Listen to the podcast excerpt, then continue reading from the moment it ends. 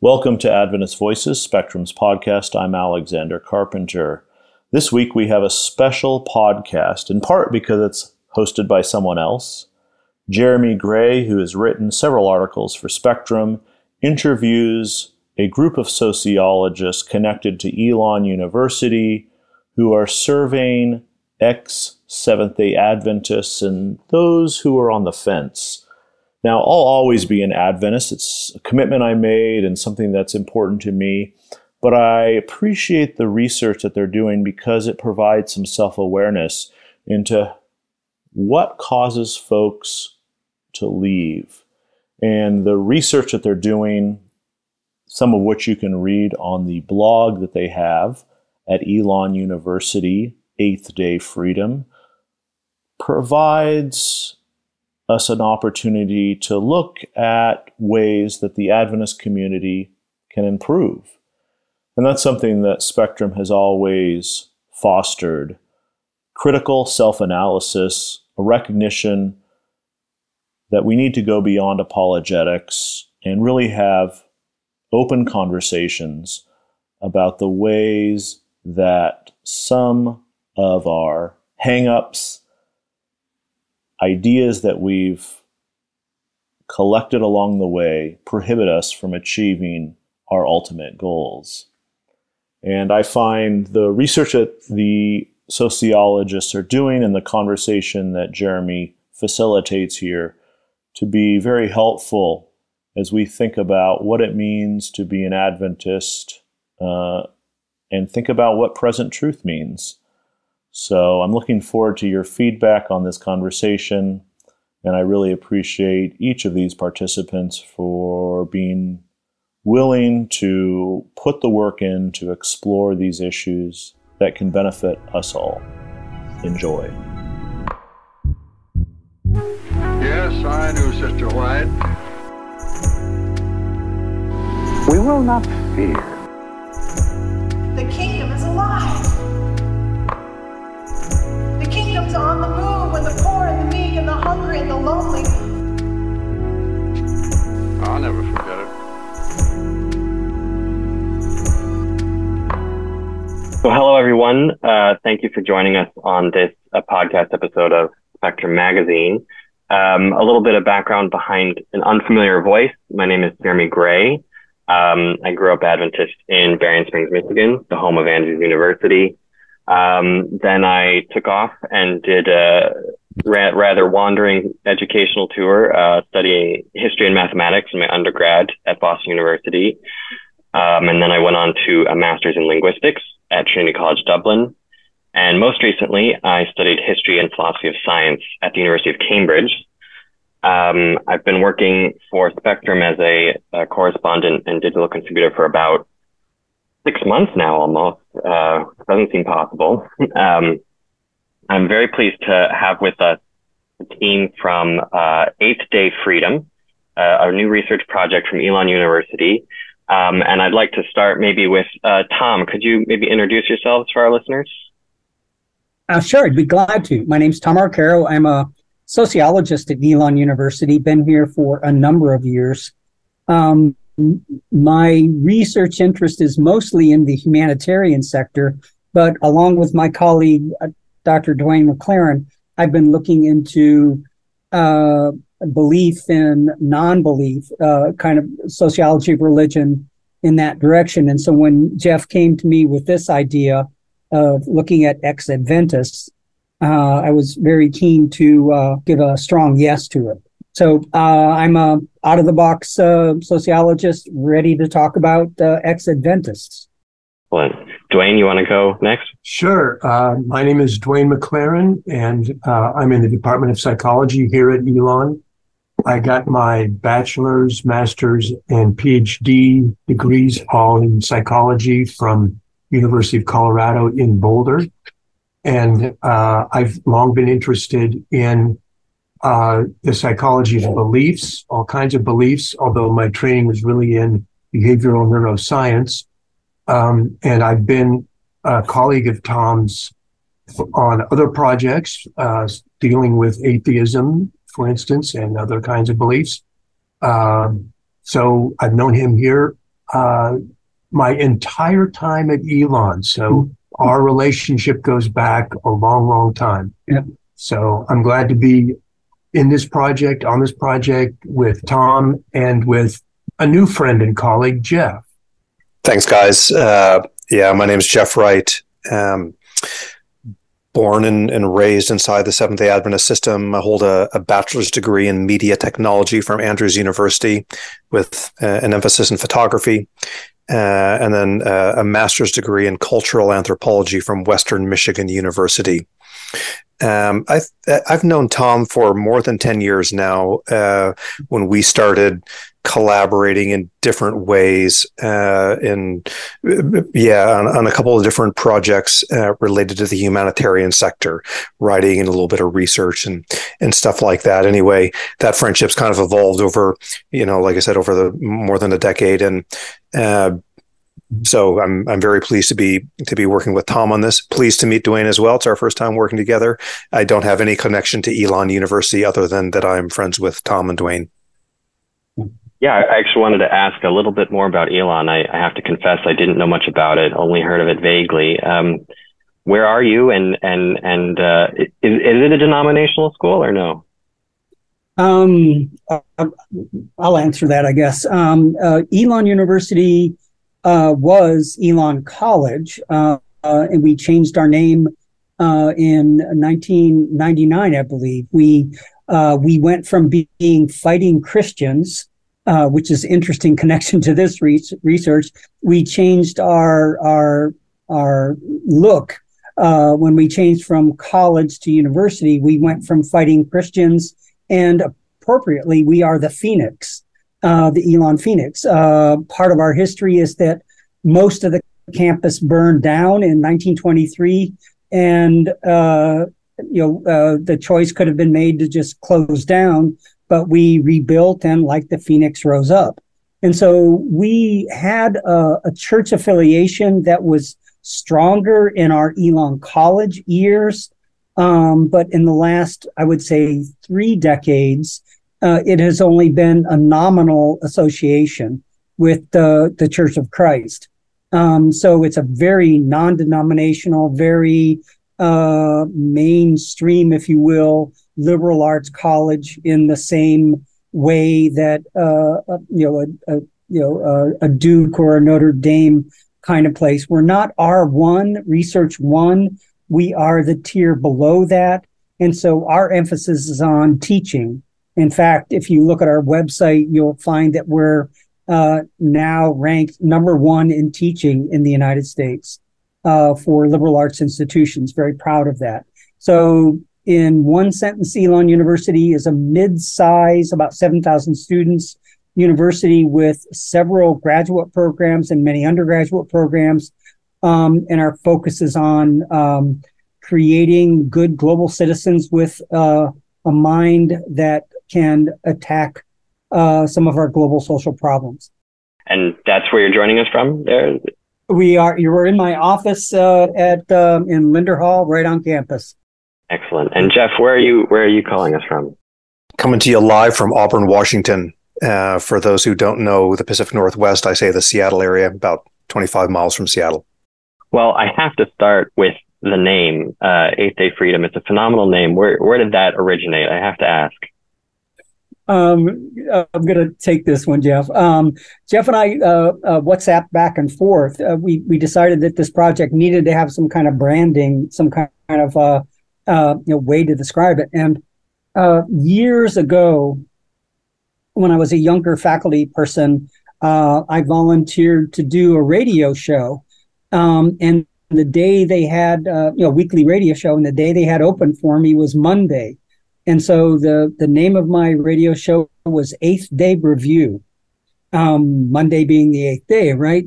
And so when you know we were brainstorming names for this, uh, it just seemed obvious. You know, if it's Seventh Day Adventist, this is Eighth Day, and this is certainly the theme we're seeing a lot of our responses.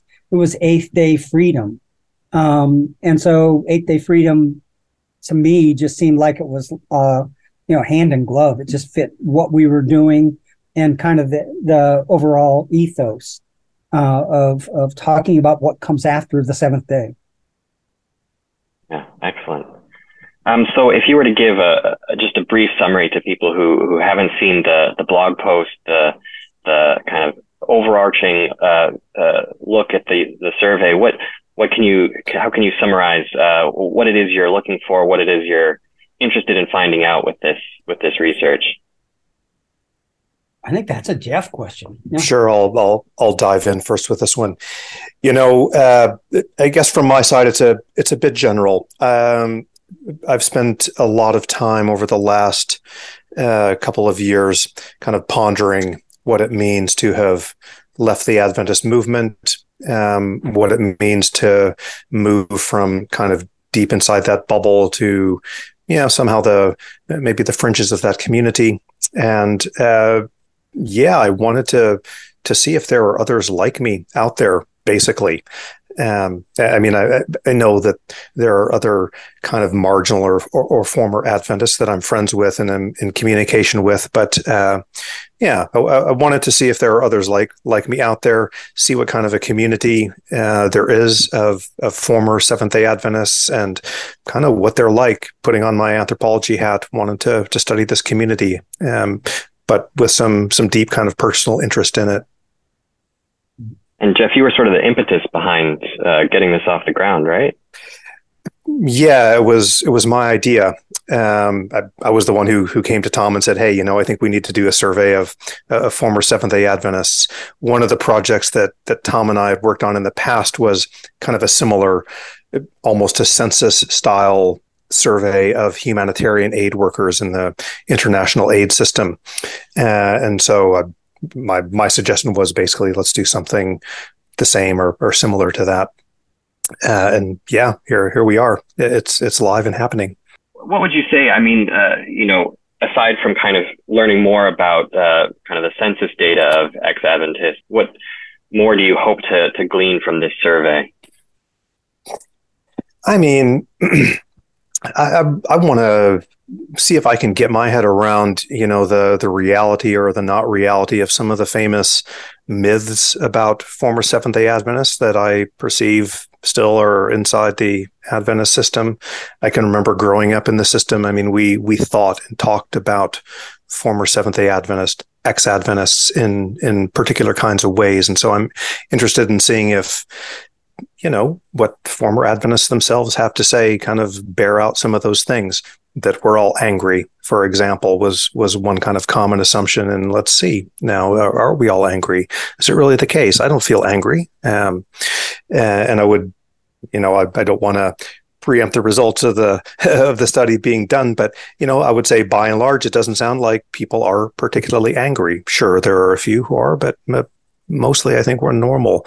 Um, I'm interested in knowing what part of the world we come from. I have my own perceptions about where the Adventist movement is strong and where it's not, and uh, where people might feel more comfortable leaving than than in other places, or might be more encouraged to leave. And so, again, getting a, a sense uh, for those th- kinds of things. And then, I guess, lastly, I'll just say, yeah, finding out the things that I don't know.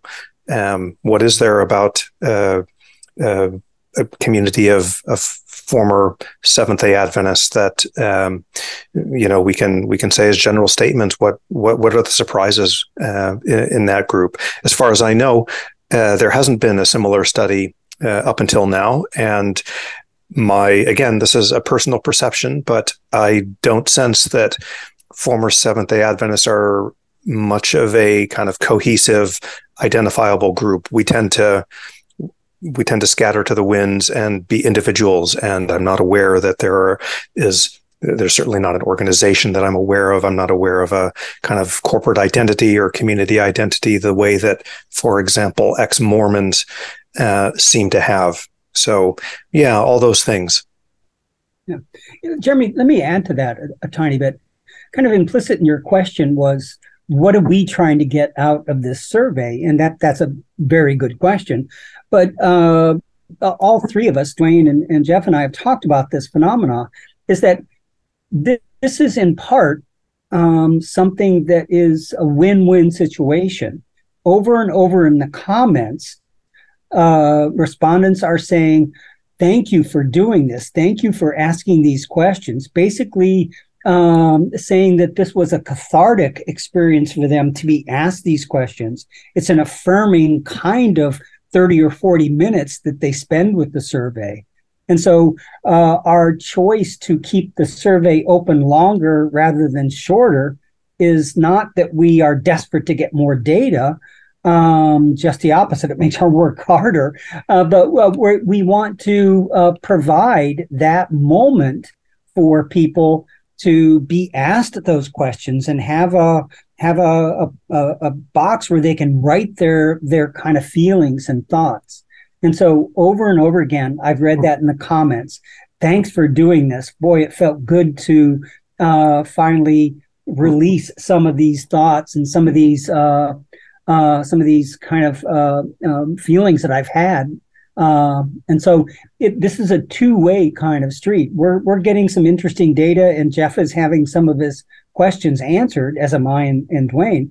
But this is also uh, something that is proving to be, I think, quite useful for those that take the survey. Not everybody, of course, but many people are saying, "Wow, that was that was neat." Yeah, the feedback yeah. from respondents has been very positive. Lots of people uh, have have commented that they appreciated the opportunity and say things like, uh, "We appreciate being heard" or "We felt heard." So uh, that's that that part of it's been quite gratifying. Yeah, so you, have you've, you've started sharing a, a, little bit of this preliminary data on your uh, blog posts uh, that you have on, on the Elon website. Um, and I would like to dive into a little bit of, of, what you've seen there because I think you, have hit on some really interesting results that um, I think we could discuss. Uh, one of the things I think is uh, maybe particularly um, interesting to a, a, spectrum audience is this um, idea of social believers. Um, this acronym uh, PIMO, I'd, I'd, never heard of this before. Physically in, mentally out. People who um, are in the community who practice all of the lifestyle choices and so on, but they're they're secretly uh, doubting or simply don't believe. Um, you have quite a few questions, uh, sort of 14, 15, and 16 on the survey, uh, questions about lifestyle choices um, and how kind of visible they are to your community. Um, and that has been a, a, sort of one of the main things that you hope to to to get out of it. Uh, you mentioned that in one of your blog posts. I was wondering how large a contingent is that um, in your results so far? Well, if you look at the uh, the results to question one, which is basically who are you? Um, question one, uh, you know, let me scroll down to there. I'm sorry if I'm taking time, um, but uh, the question number one, uh, the one response is uh, that you are and people could tick this box. Non believing Adventist. I no longer believe in Seventh day Adventism message or movement, but I maintain the behavior and appearance of being Adventist in order to remain part of the community. And that's fully, well, it's at this moment, it's basically 13% of the total population that has responded, which is a massive number. That is, they responded to the survey while they're still you know, within by appearances within the Advent, Advent, Adventism movement, but they're PIMO. They're physically in, but mentally out. And so, short answer to your question about 13% of the sur- uh, survey respondents to this date. Could I make another comment along those lines? We've got question 12, which asks How long did you continue to participate uh, mm-hmm. after you no longer realize after you realized you no longer believed in the tenets of Adventism, and fifty percent at least said at for a year or more.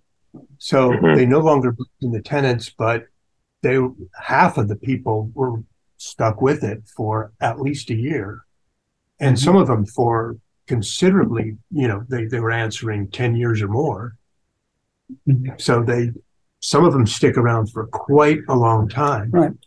And, and Jeremy, I, I think in Dwayne and I's previous research on atheism, uh, that's where I originally began using that term because there's a lot of people, like I wrote in that blog post, there's a lot of people's in, people in the pew next to you uh, that they're there, but they're not believers. They're there for social reasons primarily. Um, and I think that's not just true of Seventh day Adventists. I think that's universally true within most religions. In fact, I would, you know, a great research question would be what would be the percentage of PIMOs in Mormonism or Southern Baptists or Catholics or or or Muslims. Um, and I think what you would find if we could get that data, that the percentage of uh, physically and mentally out or social believers, I think it's it's it's probably fairly high and would be a much higher number than most people would suspect. Yeah, if we could just um, return to question one, you I find it really interesting the categories you you um, listed here as as options. You have the first one is I consider myself a Seventh Day Adventist. And then you have number two, which is ex-Adventist. So I have left the Seventh Day Adventist Church. Three, which we, we've just been talking about, physically and mentally out. So non-believing Adventists. I no longer believe in the Adventist message, etc. And then believing ex-Adventists. So I still follow the doctrines and church teachings of the original founders, but have left in some way or been separated from the formal structure and community. Uh, is that final category, uh, has that been a big, big part of, of the respondents as well? 5.7% right now. Right. So not a large portion. Not a particularly large percentage, a few. Um, and I've noticed they're fairly vocal in the comments, um, pointing out that we didn't give options to some of the multiple choice questions for believing ex Adventists. Uh, but anyway, yeah, uh, a bit under 6% there.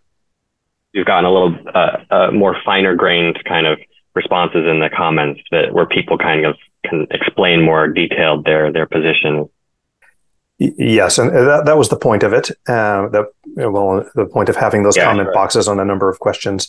Um, so, so yeah, uh, people people tend to to explain it further. Um, I was also curious about uh, question thirty one. What do people miss about Adventism? Um,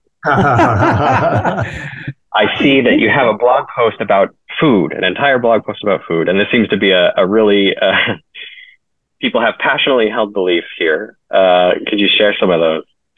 Um, go ahead, Jeff. Haystack. Yeah, sure. Gotta, gotta, gotta go there. you know, just looking at the at the results of that question. That's question uh, thirty-one. It was mm-hmm. a check all that apply, so you weren't limited. You could have people could have checked all of them, but you know, the number one thing that people reported missing, uh, forty-five percent uh, of the people who answered that question seven of the 768 people who answered that question, 45.5% uh, chose sense of belonging to a community as the main thing uh, that they miss.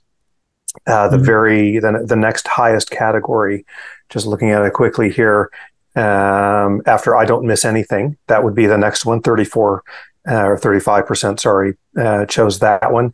After that, then we're down to community life, activities and events, uh, relationships that I used to enjoy but no longer can. Potlucks, 24, 25% chose potlucks. so, yeah, um, you know, between the answers to that question, some of the comments uh, that came underneath it, and you know what I've what I've picked up from some of the other Adventist or ex-Adventists uh, websites around the internet, the ex-Adventist Reddit mainly. Um, yeah, the the food is a thing. Lots of people talk about the food. Um, there are some passionately held opinions among ex-Adventists about FriChik versus Prime Stakes. I think with I only know one ex-Adventist on the internet who likes stripples. Uh, so yeah, um, haystacks. I think haystacks will never die. Uh, as far as I can tell, they're not uniquely Adventist, but boy, the Adventists have really kind of latched onto haystacks, and it is a thing. Really embrace them. Yeah, my favorite comment. There was a comment on the uh, Adventist food food blog post, and it said, uh, "Haystacks will never die. Haystacks are what manna from heaven is made of." Exactly. yes. Can I can I just make a comment on the research that Tom and I did years ago about atheists, where we had about eight thousand respondents from around the world. Um, a lot of people were recent atheists, as opposed to people who've been atheists for their whole lives. But the ones who are recent atheists, when we asked the question, "What do you miss about having been part of the church?" and these were just atheists across the board, you know, whatever kind of church or synagogue or whatever they had left.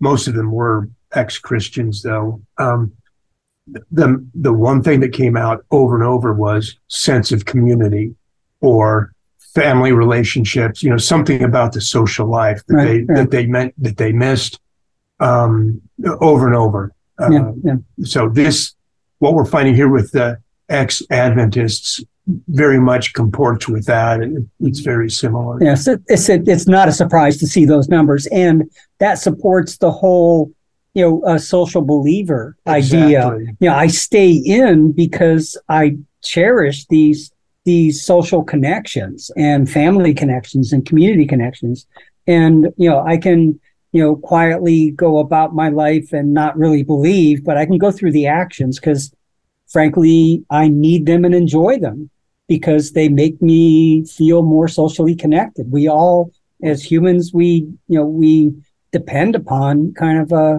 our social uh, network, and yeah, that I'm going to stay in until you know uh, there's a breaking point, and that breaking point might be far away because I've got these social connections. Right. That's not unique to Adventists at all. That's very. That's why Yeah. I think there's so many social believers.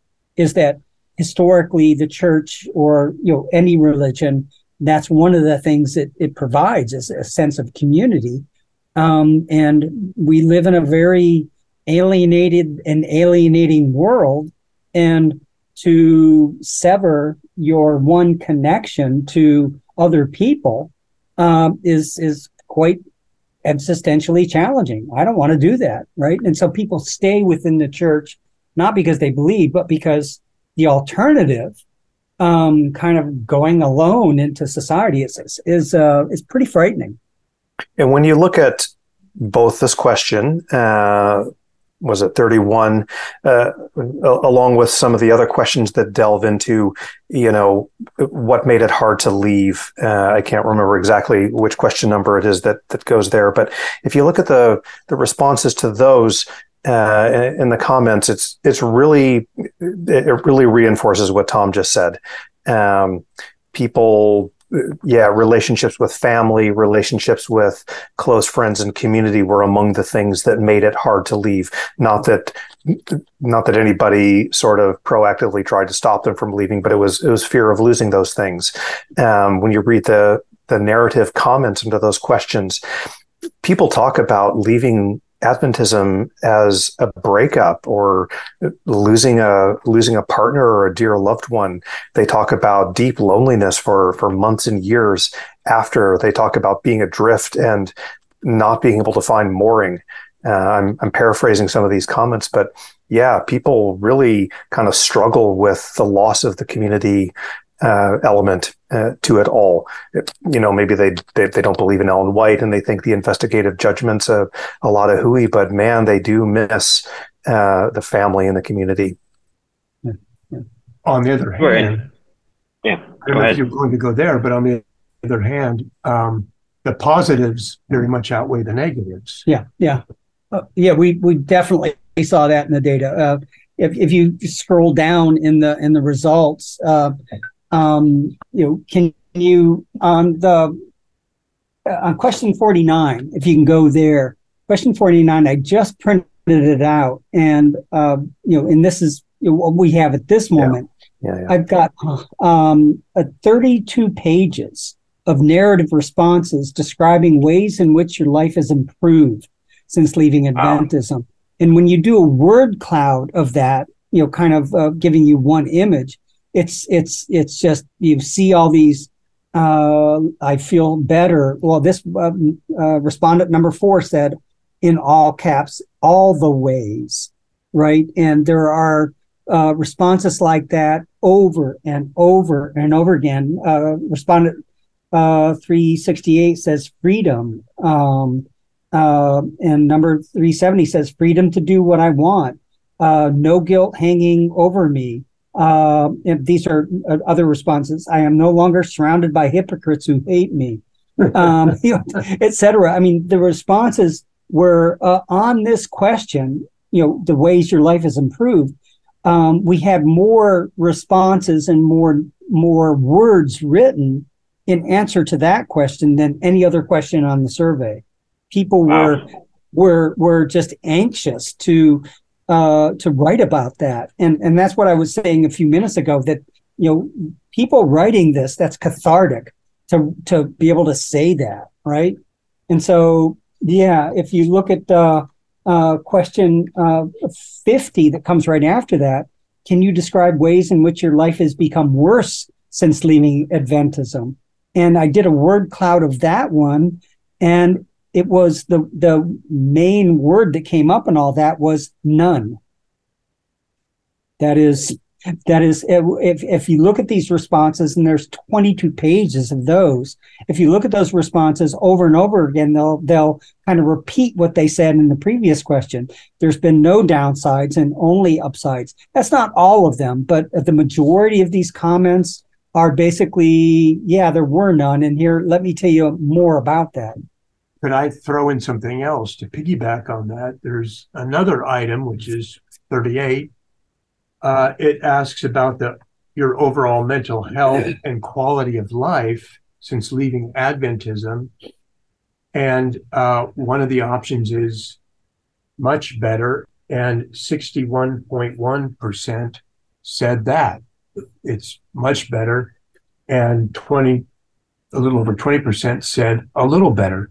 So that's 81 over 81% saying better with by far the most saying much better. So, in terms of mental health, quality of life. So, the people who get out are glad they got out. And they report their mental health being better. Uh, only 1% said my overall mental health is much worse now that I'm no longer an Adventist. 1%, where uh, 61% said it's, it's, uh, is much better.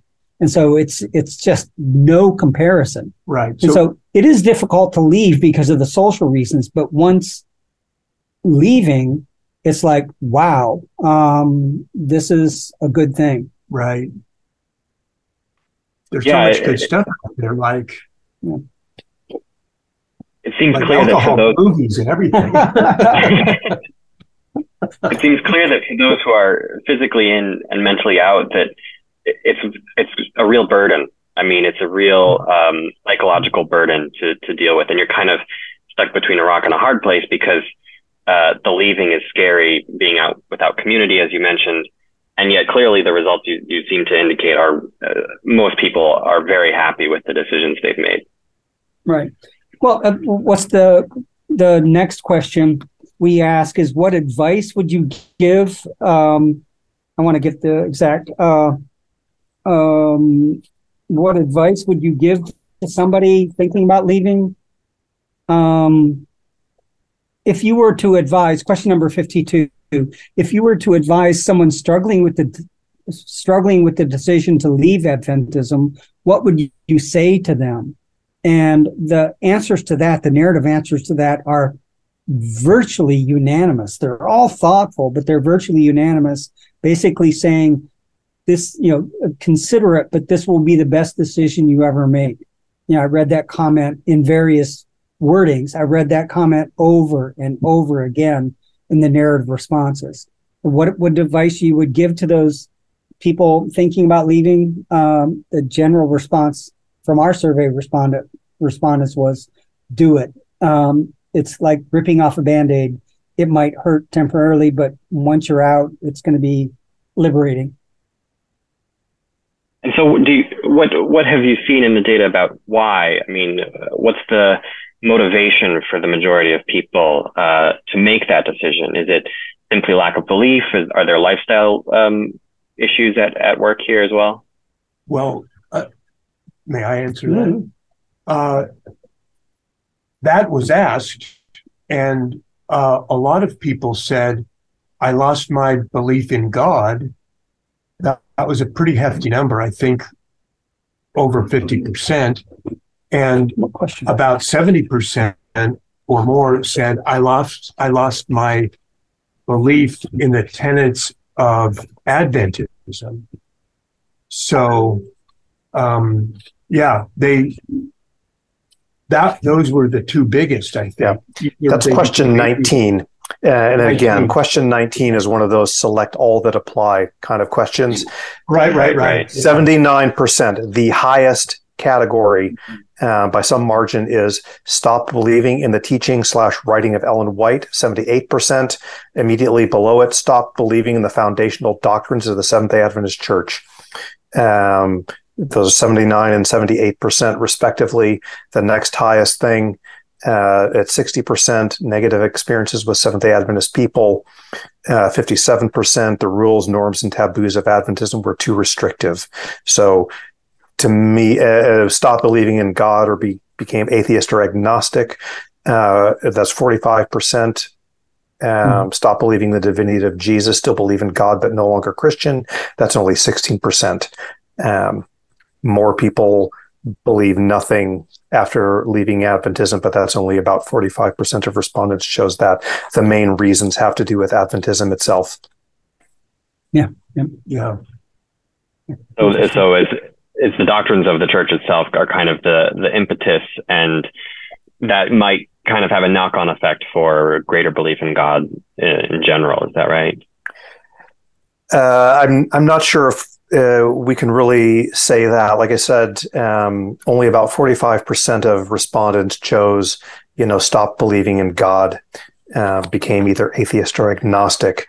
Um, so that, that, that tells me that some definitely there uh, there's a, a movement or there's a there's like a, a sub community within ex Adventists who, you know, just throw it all out and, and become atheist. Um, but again, in terms of factors that caused people to leave the movement, decisions to become ex Adventist, overwhelmingly, it's about Adventism. It's not these higher questions about is there God or not. It's I don't believe Ellen White. I don't believe in the doctrines. Uh, yeah.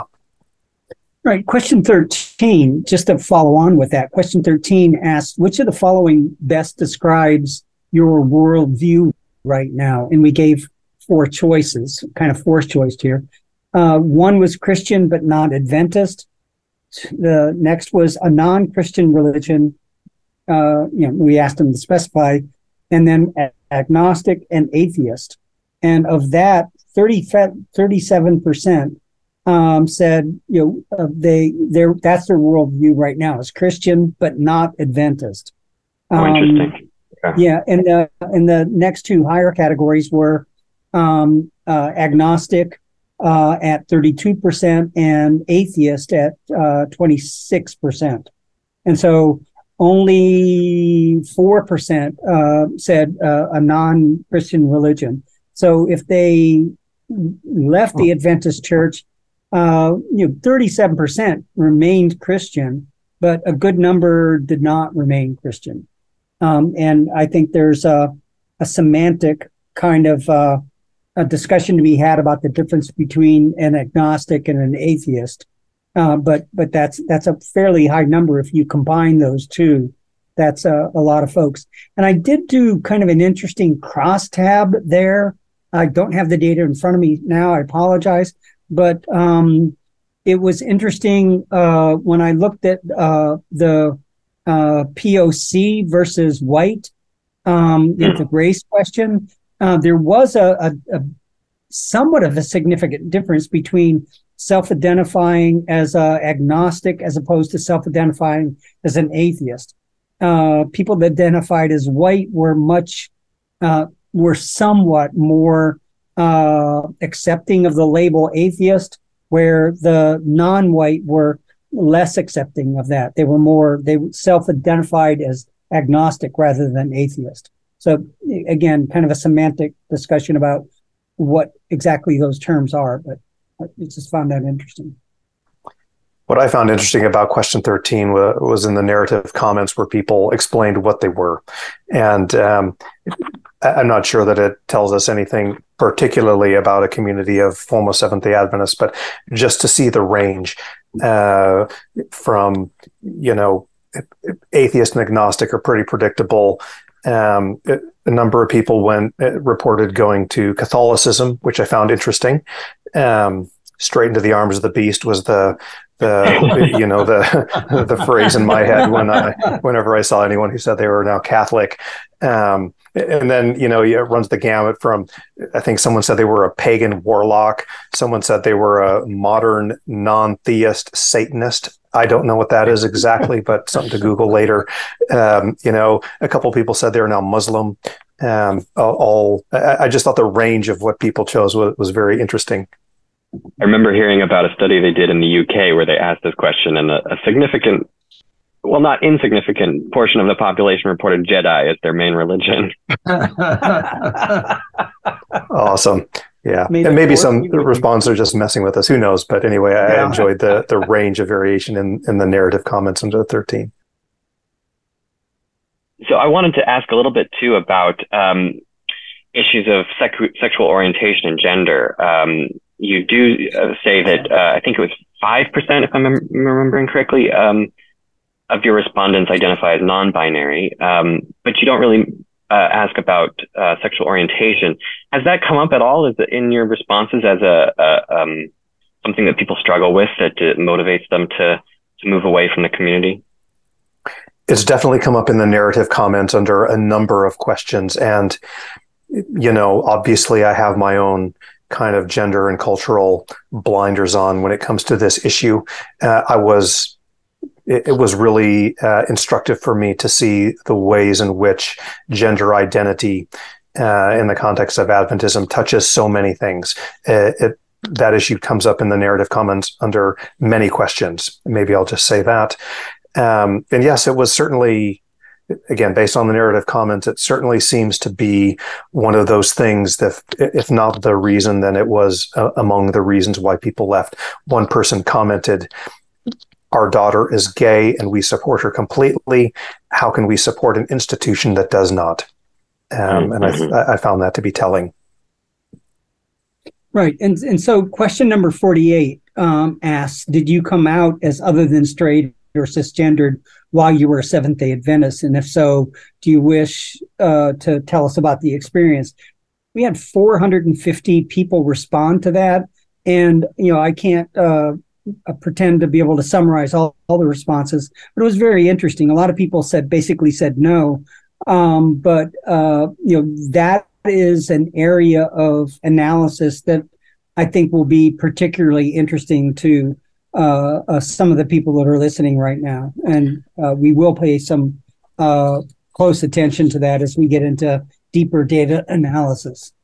Quite a few people in, in narrative comments mentioned uh, uh, something to the effect of, I haven't left the movement because I'm still a dependent.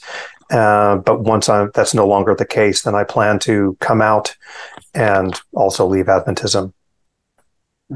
So there's economic considerations for people who are, you know, simply not in a position to be able to to, to say fully who they are. Yeah. I got the sense these were people living with their parents uh, for whatever reason, still young maybe, or I, I don't know. Mhm, Yeah, mhm. and, and I just got to interject the gender factor here. Um, I think it's in, in some ways because of the nature of the being in the system, and I'm speaking out of turn. This is Jeff's uh, area, um, but it seems like, given the the the sex role uh, expectations, it is much more common for females to be uh, in that dependent kind of situation uh, as opposed to males. And so, in terms of being a PIMO, uh, that's one thing I'm, I want to drill into in the data and find out if th- those are more so females than males. And if uh, get more granular in the data and find out why that would be so. Yeah, and and to to add to that, uh, you mentioned in one of the blog posts on the website that uh, you found that so far uh, women appear to be more angry or have more resentment towards the church than men, which I thought was a fascinating result. Um, has that? I mean, is that uh, still borne out in your data? Still? I would say so, yes. And and for exactly Yeah. the reasons that I just kind of uh, nodded at that that uh, the restrictions, you know, frankly, the kind of the embedded misogyny uh, is something that as a female, once I get out, it's like holy crap, I was I was uh, uh, kind of uh, you know um, constrained by all of these assumptions and expectations and so on. And now that I'm out, I'm angry that I was that I'm angry at myself for allowing myself to be in that position for so long, and I'm angry at the system that that you know made me feel that way. And so, yeah, I think um, you know the as we uh, do more analysis on this data, I think the difference between the experience of females and the experience of males is going to be quite dramatic. Mm-hmm. And you haven't, and you also haven't. Go ahead. I was just going to say that in again in narrative comments, and then uh, quite a bit of the engagement that we've had on on social media, which is mainly the Instagram, uh, has been females speaking in some fairly bitter terms about purity culture and their experience under what they describe as a, a patriarchal system. Yeah. Yeah, I was just going. That's what I was going to ask. Is a number of the questions you ask um, touch on uh, purity culture uh, and issues around that, and I I would assume maybe I'm wrong about this that that would maybe affect females more than males. Um, yeah, certainly affect them differently. Right, right, yeah. Uh, the other question I really wanted to talk about is, I believe it's question 40, which is, is this a cult? um, I, I, see you've, you've had some spirited uh, responses to that that you shared on um, a, a, blog post or two. Um, I was wondering if you could talk to some of the responses you've gotten and what's the general impression that you get from people? My sense is that many people who have left the movement see it in retrospect as a cult. Um, uh, I want to parse this this well. I don't know of many topics that get uh, still Seventh Day Adventists kind of worked up quicker than than calling them a cult uh, or suggesting that they're in a cult. Uh, um, so I, I realize that get some strong reaction. This question is really asking. It's not asking if Adventism is a cult. It's asking if uh, respondents see it as a cult. And I would say, well, I don't have to guess. Um, yeah, uh, thirty-one percent strongly agree, and thirty-two percent agree that it's a cult, and only five percent strongly disagree. Uh, they they see it in that light. Um, so again, not saying Adventism is a cult. It's definitely how many former members uh, view that experience in retrospect. Yeah, that's almost what like two thirds of respondents agreeing in some some capacity. Yeah. Yeah, we yeah. got 32 plus 31.9. So yeah, 64%. That's a solid D. This was a test, I guess. yeah, yeah, yeah. Those were pretty dramatic results. Yeah.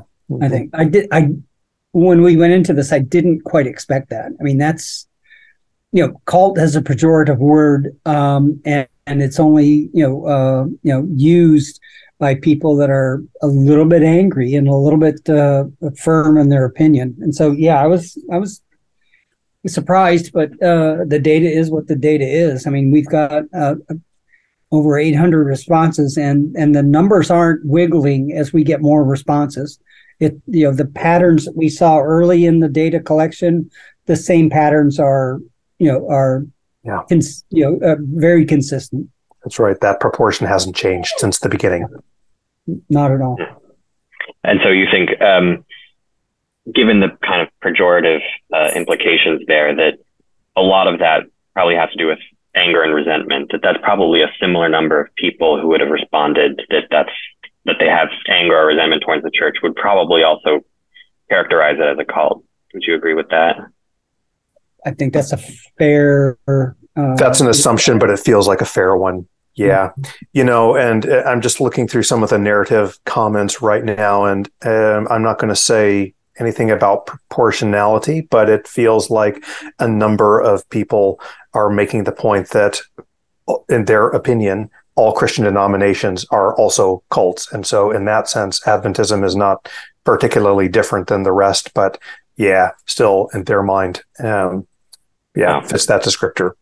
But on this topic, could I just point out related, not identical, but related is question 28, which asks to what extent do you hold anger or resentment toward the SDA church? Uh, and the option very angry and resentful got 13.3%. So that's not huge, uh, but moderately angry and resentful got about 20%. So the, the combination there is about 34%. And then somewhat angry and resentful got 32. So those categories combined were about two thirds, 66%. So uh, I don't know if that then gets you to the cult numbers or it, it kind of does, but um, Yeah. I, I don't know. We, we've got to, we will do the statistical analyses and we will see how much correlation there is between those respondents. Between anger and likelihood of calling Adventism a cult in retrospect. Exactly. Yeah. Exactly. You also uh, shared a little bit about uh, some of the people um, who talked about processing their anger into grief, which I thought was an interesting process um, that you you mentioned.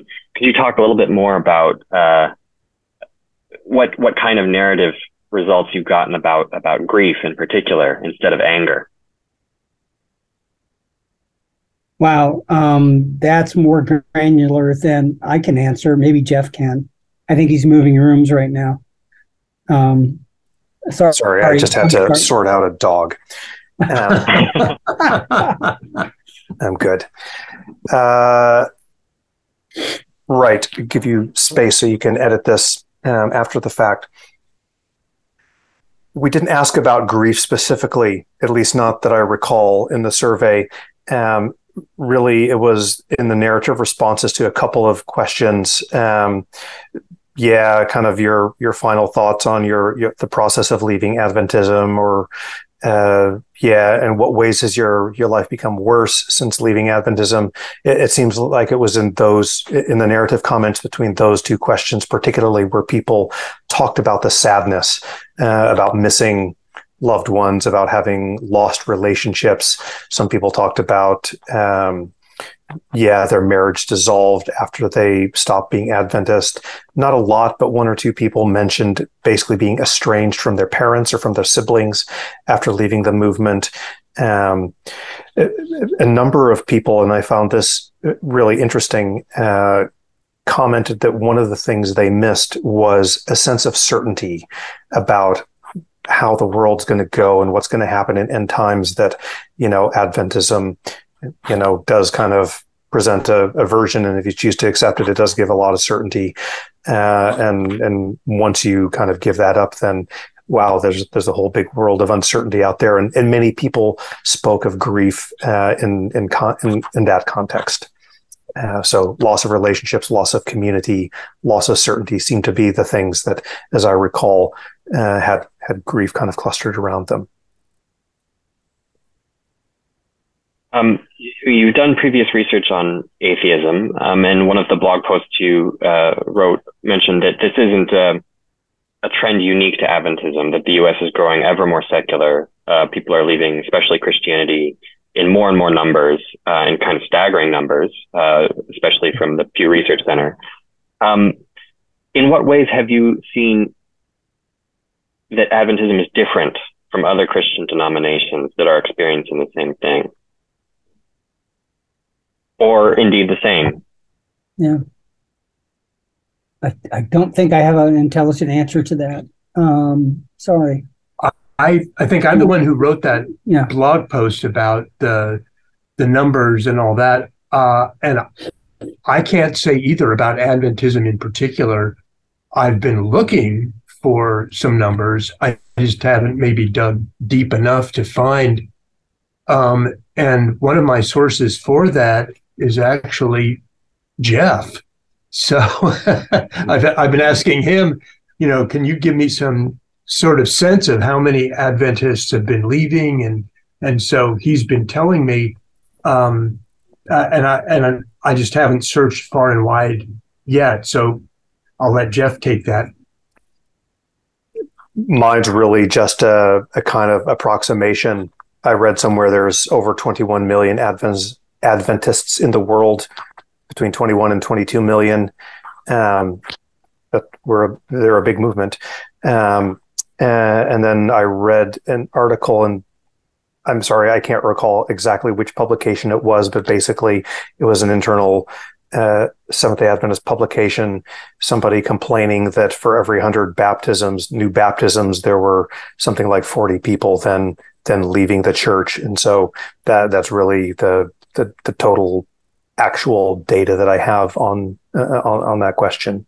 Yeah, Jeremy, one of the things that, and I think we mentioned this in, or uh, I did it, or Dwayne did it, mentioned in the blog post, is that COVID has been a big uh, uh, influence in terms of the rise of non-believers.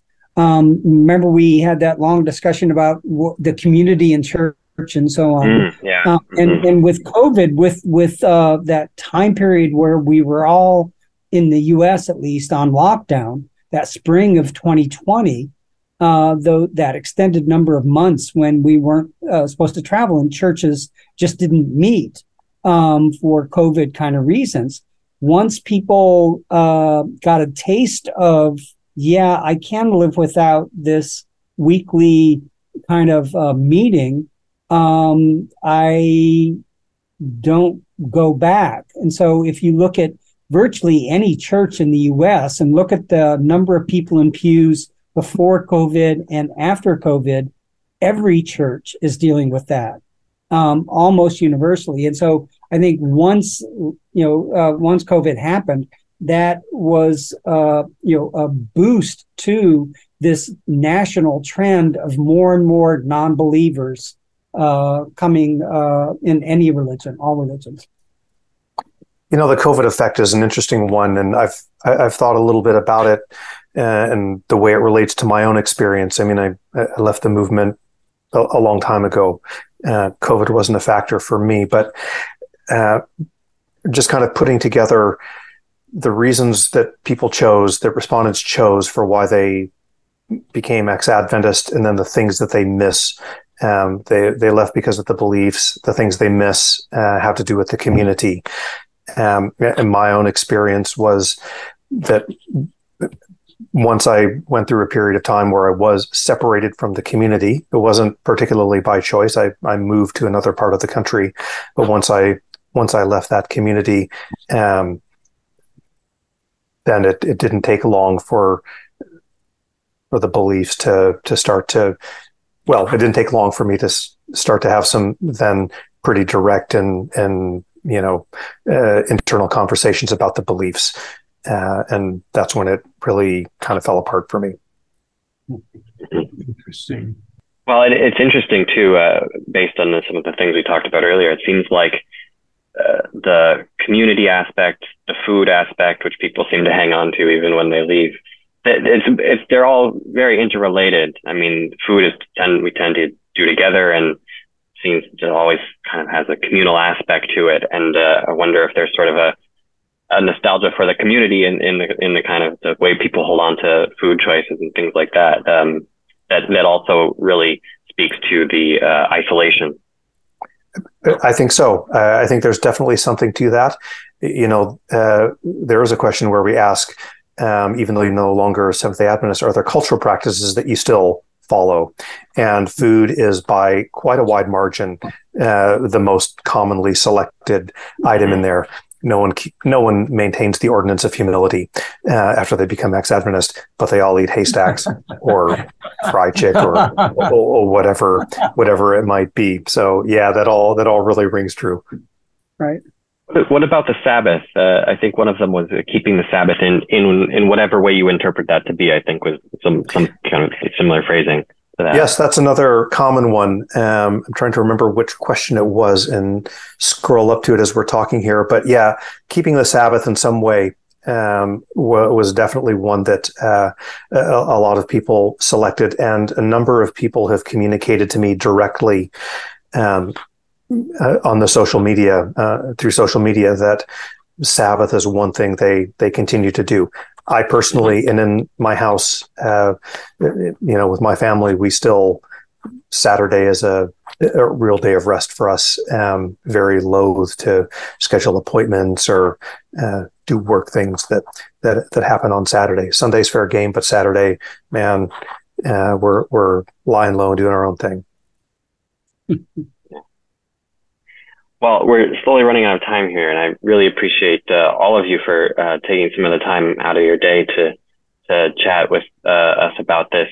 Um, just as a final kind of thought, uh, my own question, my own version of question 52 about what would you say to someone uh, who's considering leaving. I, I want to ask you, um, what would you say to people who are listening who feel they can relate somewhat or in some way uh, what what have what have you learned that you would like to share with people who who uh, kind of feel that familiarity? I will say three things. First of all, take the survey. Um, yeah, take it. And share it widely. yeah, share it widely. Make your voice heard. You'll feel better. Trust me. Almost everyone does. Um, you know, the second thing is that if if if you really are in this space and you're thinking about you're thinking about leaving, talk to someone who's left. Um, uh, it, it's not as difficult or as insurmountable as it might feel in the moment. Um, certainly, there are, there are things that have to be handled carefully, but you know there there there are more of us out there than I thought. And the experience, while there's some diversity of experience, there's a lot of a lot of overlap, and a lot of people will understand what you're going through. Reach out, find those people. You can find us online. Um, there's the Ex Adventist Reddit. There's a couple of Instagram feeds related to former and recovering Seventh day Adventists. Reach out. Um, you'll find lots of support. And then maybe the last thing, and this is what the survey results bear out very directly. Um, yeah, there are some downsides, but the upsides outweigh the downsides. Uh, there's more good than bad yeah, exactly. That's what I got. I'll let Tom and, and Dwayne speak. No, no, that that, yeah, that summarizes it yes. well. I think. Yeah, I do too. Well, uh, thank you so much for your time. How long is the survey going to be up? You are extending the time a little bit. We originally said June one, um, and uh, like uh, you know, like we said, um, it is cathartic for people to take it, and so there's no, you know, there's no timeline on this. There's no urgency to, you know, close the survey. So I'm going to leave that kind of be an open question, uh, in part because uh, we are now in the active process of having the survey translated into Portuguese, Brazilian Portuguese. Uh, we are going to have a, a, a version of the survey uh, live for uh, people in Brazil uh, fairly soon, and so they will just be getting it now. Um, you know, in the next week or so, uh, and so we'll want to leave it open. Uh, we'll want to leave both versions open, the Portuguese and the English version open. You know, for a good amount of time to get people a chance to find it and and take the survey. So that's uh, you know, it's an open question at this point.